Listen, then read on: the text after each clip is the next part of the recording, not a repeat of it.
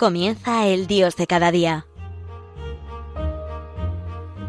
Desde la Archidiócesis de Zaragoza con el Padre José Antonio Calvo.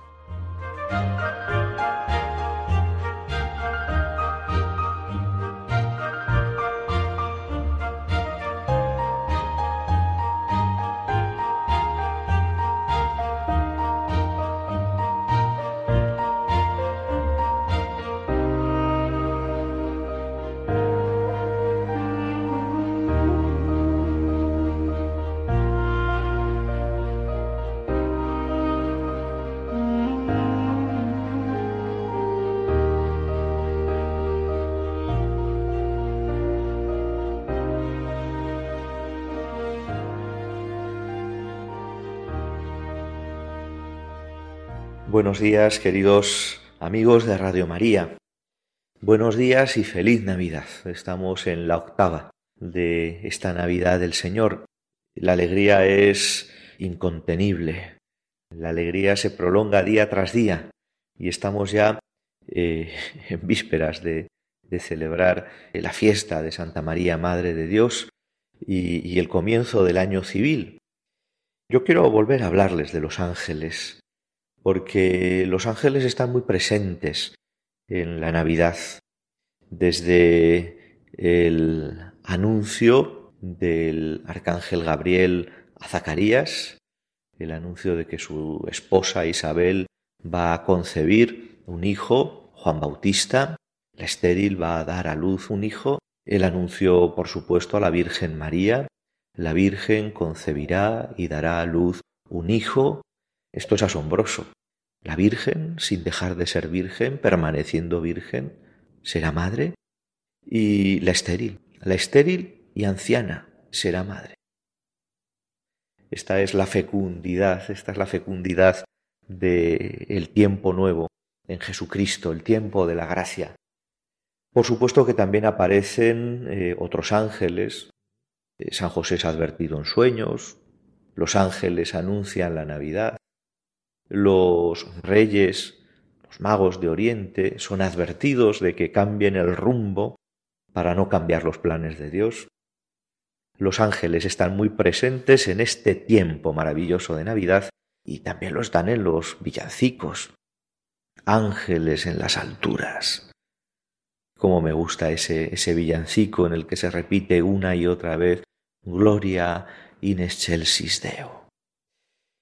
Traigo testimonios de santos de la vida de la Iglesia acerca de los ángeles y vamos a ir recorriéndolos. En primer lugar, estamos en el segundo milenio. San Bernardo, que nace en el año 1090 y muere en 1153, recuerda a sus monjes que cuando rezan el oficio divino lo hacen en la presencia de Dios y de los ángeles. En otro lugar dice seamos devotos y agradecidos a unos guardianes tan eximios, correspondamos a su amor, honrémoslos cuanto podamos y según debemos. Agradecimiento hacia los ángeles.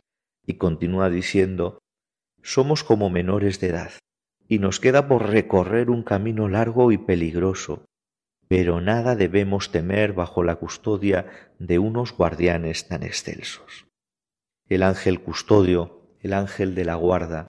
Necesitamos un ángel y quizá lo primero que debemos pedir a nuestro ángel es que nos ayude a ser como niños, a tener esa tierna devoción de niños, sí, con doctrina de teólogos, pero tierna piedad de niños hacia nuestros ángeles. Ellos, los que nos guardan en nuestros caminos, continúa diciendo San Bernardo, no pueden ser vencidos ni engañados, y menos aún pueden engañarnos. Son fieles, son prudentes, son poderosos.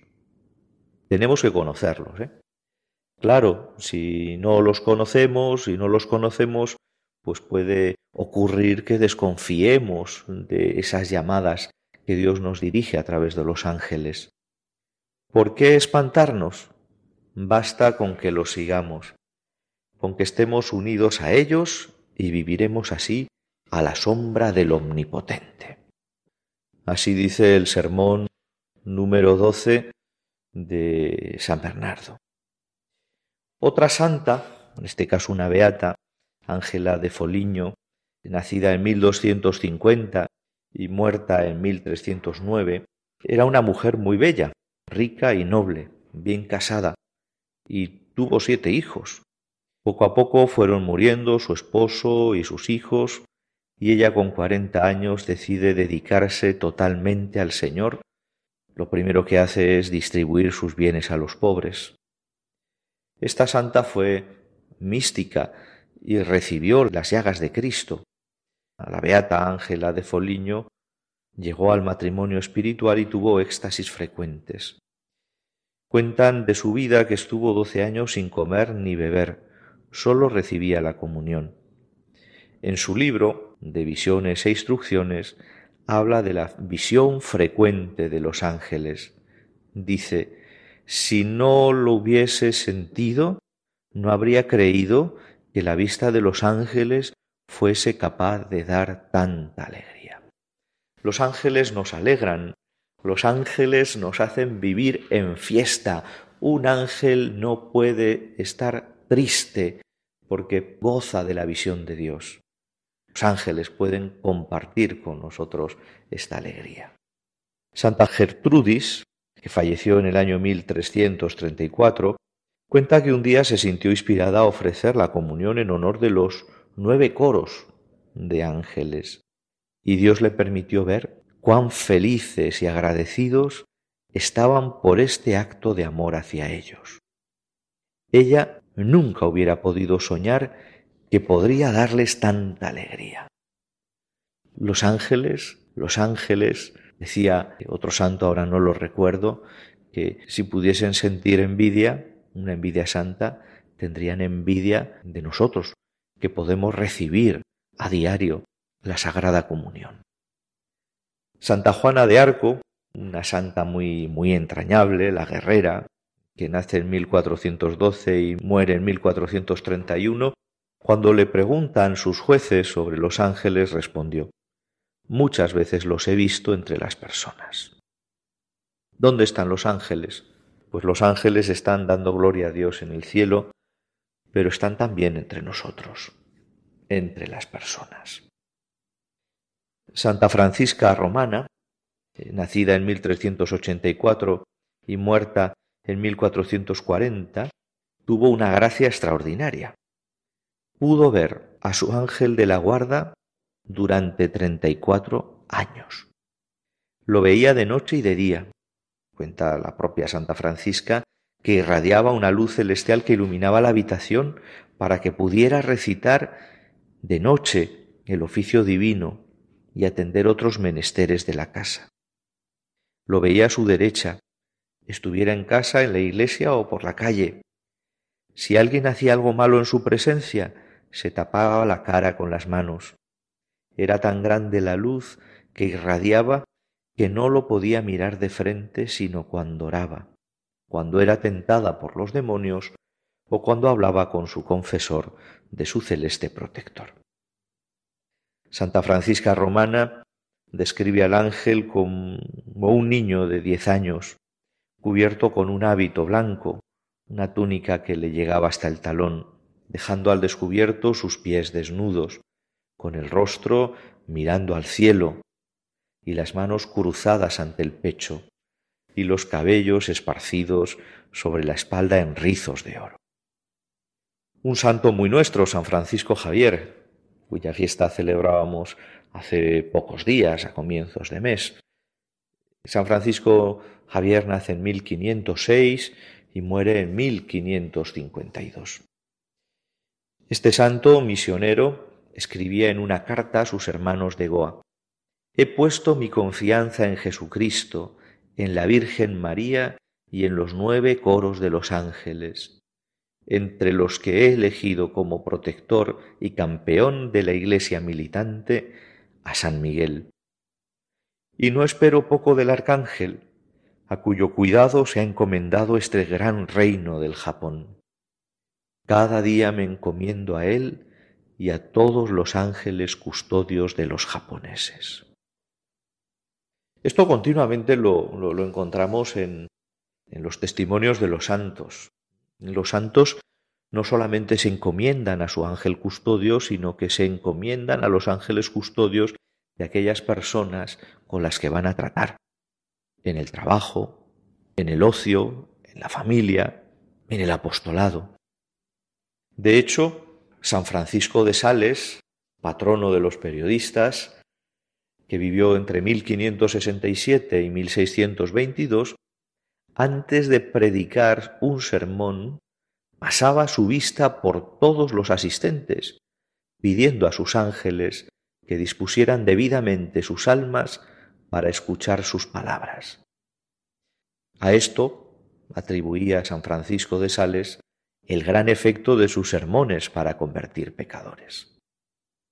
Santa Teresa de Jesús, nuestra gran santa, nacida en 1515 y muerta en 1582, tuvo muchas visiones de ángeles y escribe en el libro de la vida. Vi un ángel junto a mí en forma corporal, lo que no suelo ver sino por maravilla, no era grande sino pequeño, hermoso mucho, el rostro tan encendido que parecía de los ángeles muy subidos, que parecen todos se abrasan, deben ser los que llaman querubines. Veíale en las manos un dardo de oro, largo, y al fin del hierro me parecía tener un poco de fuego. Este me parecía meter por el corazón algunas veces y que me llegaba a las entrañas. Al sacarlo me parecía que las llevaba consigo y me dejaba toda abrasada en amor grande de Dios. Bueno, pues nos quedamos con este éxtasis de Santa Teresa, hacemos una pequeña parada para encomendarnos a nuestros ángeles. Espero que todos ustedes estén encomendándome al mío. Y recuperamos nuevamente, seguiremos con los ángeles y Santa Margarita María de Alacoque.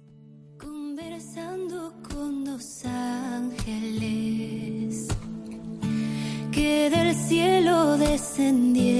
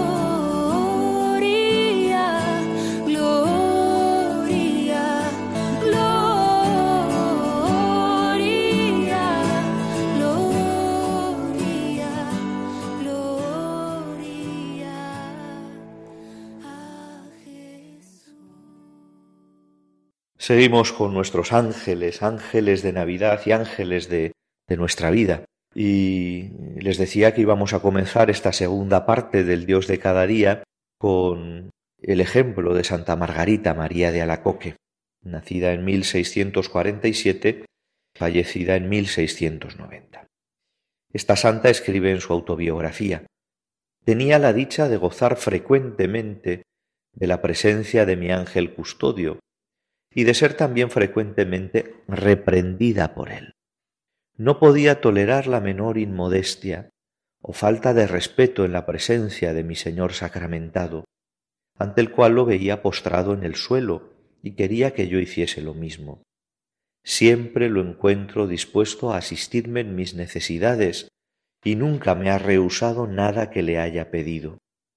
Un día Jesús me dijo, Hija mía, no te aflijas, pues quiero darte un custodio fiel que te acompañe a todas partes y te asista en todas tus necesidades exteriores e interiores, impidiendo que tu enemigo se aproveche de las faltas en que crea que te ha hecho caer por sus sugestiones.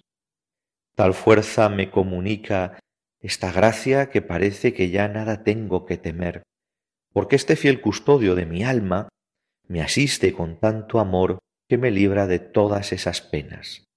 Cuando el Señor me visitaba no veía ya mi ángel.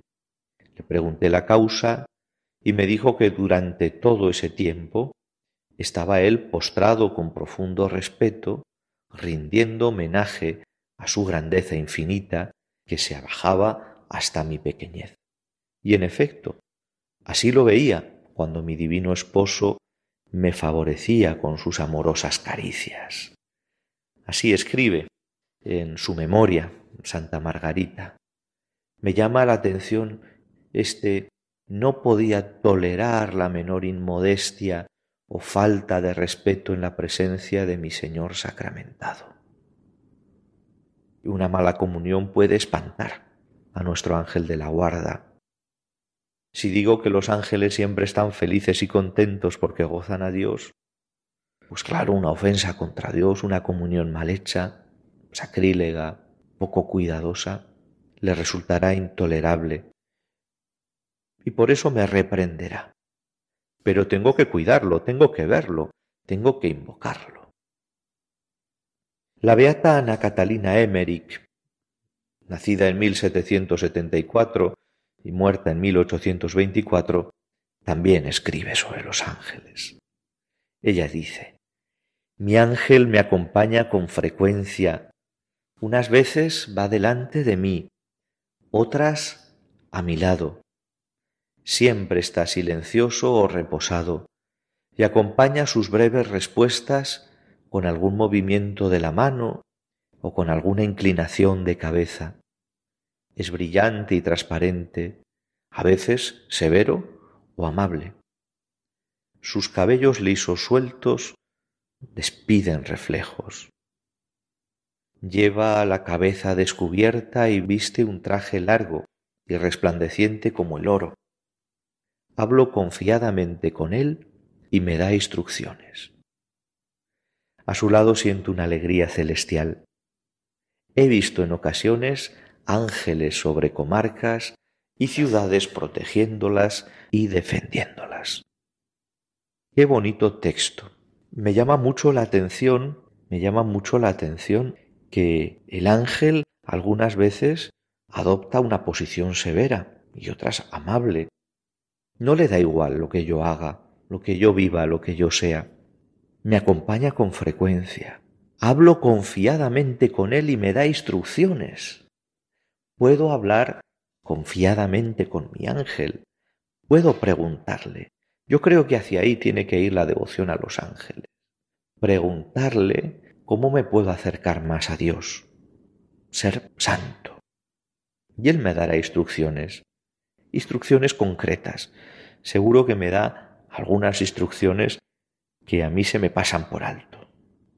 También la beata Ana Catalina Emmerich habla de los ángeles custodios de las ciudades, Aquí en Zaragoza, en la puerta del ayuntamiento, hay dos grandes estatuas, una de San Valero, obispo y patrono de la ciudad, y otra del ángel custodio.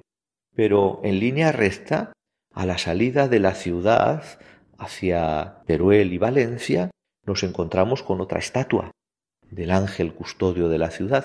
Y me gusta imaginar que se están mirando y que están protegiendo nuestra ciudad.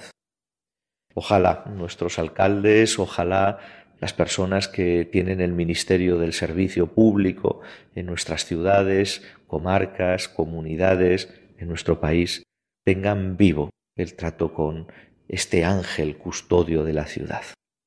Y llegamos a San Antonio María Claret. Vamos avanzando en el tiempo. San Antonio María Claret nació en 1807 y que murió en 1870. Escribe en su autobiografía que el 21 de septiembre de 1839, al llegar a Marsella para embarcarse para su viaje a Roma, se le presentó un caballero que, y aquí comienza la cita, estuvo conmigo tan fino, tan atento, tan amable y tan ocupado de mí durante aquellos cinco días, que parecía que un gran señor le enviaba para que me cuidara con todo esmero. Más parecía ángel que hombre, tan modesto, tan alegre y grave al mismo tiempo, tan religioso y devoto, que siempre me llevaba a los templos, cosa que a mí me gustaba mucho.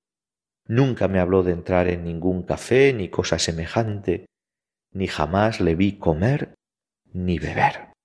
Fin de la cita. ¿Sería su ángel?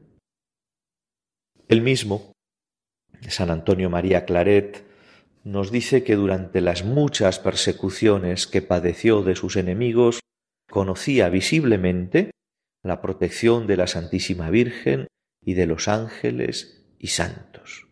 Y en concreto dice así, la Santísima Virgen y sus ángeles me guiaron por caminos desconocidos, me libraron de ladrones y asesinos, y me llevaron a puerto seguro sin saber cómo.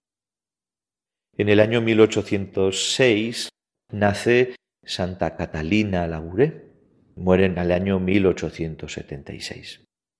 Ella tuvo la suerte de ver a su ángel bajo la figura de un niño que le despertó en la noche del 18 de julio de 1830.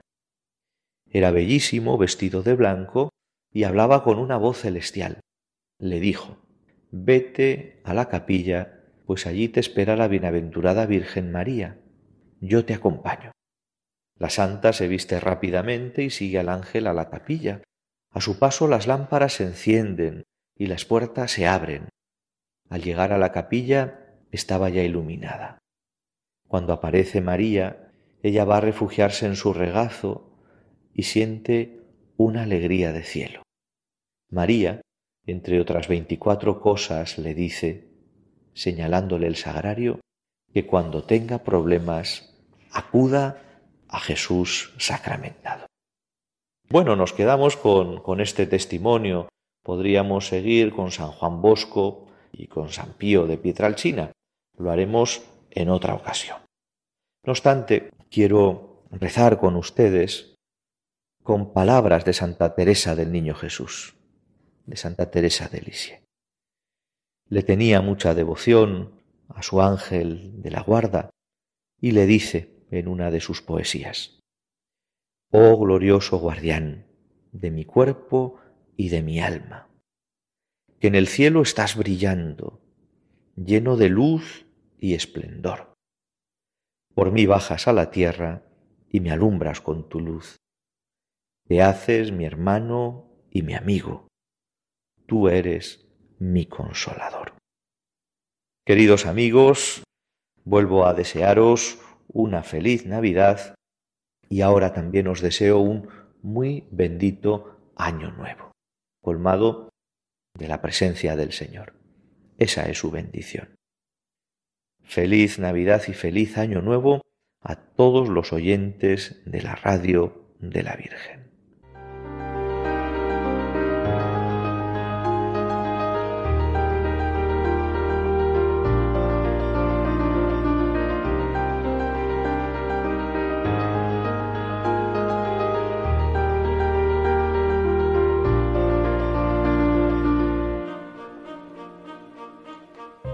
Finaliza el Dios de cada día, hoy desde la Archidiócesis de Zaragoza con el Padre José Antonio Calvo.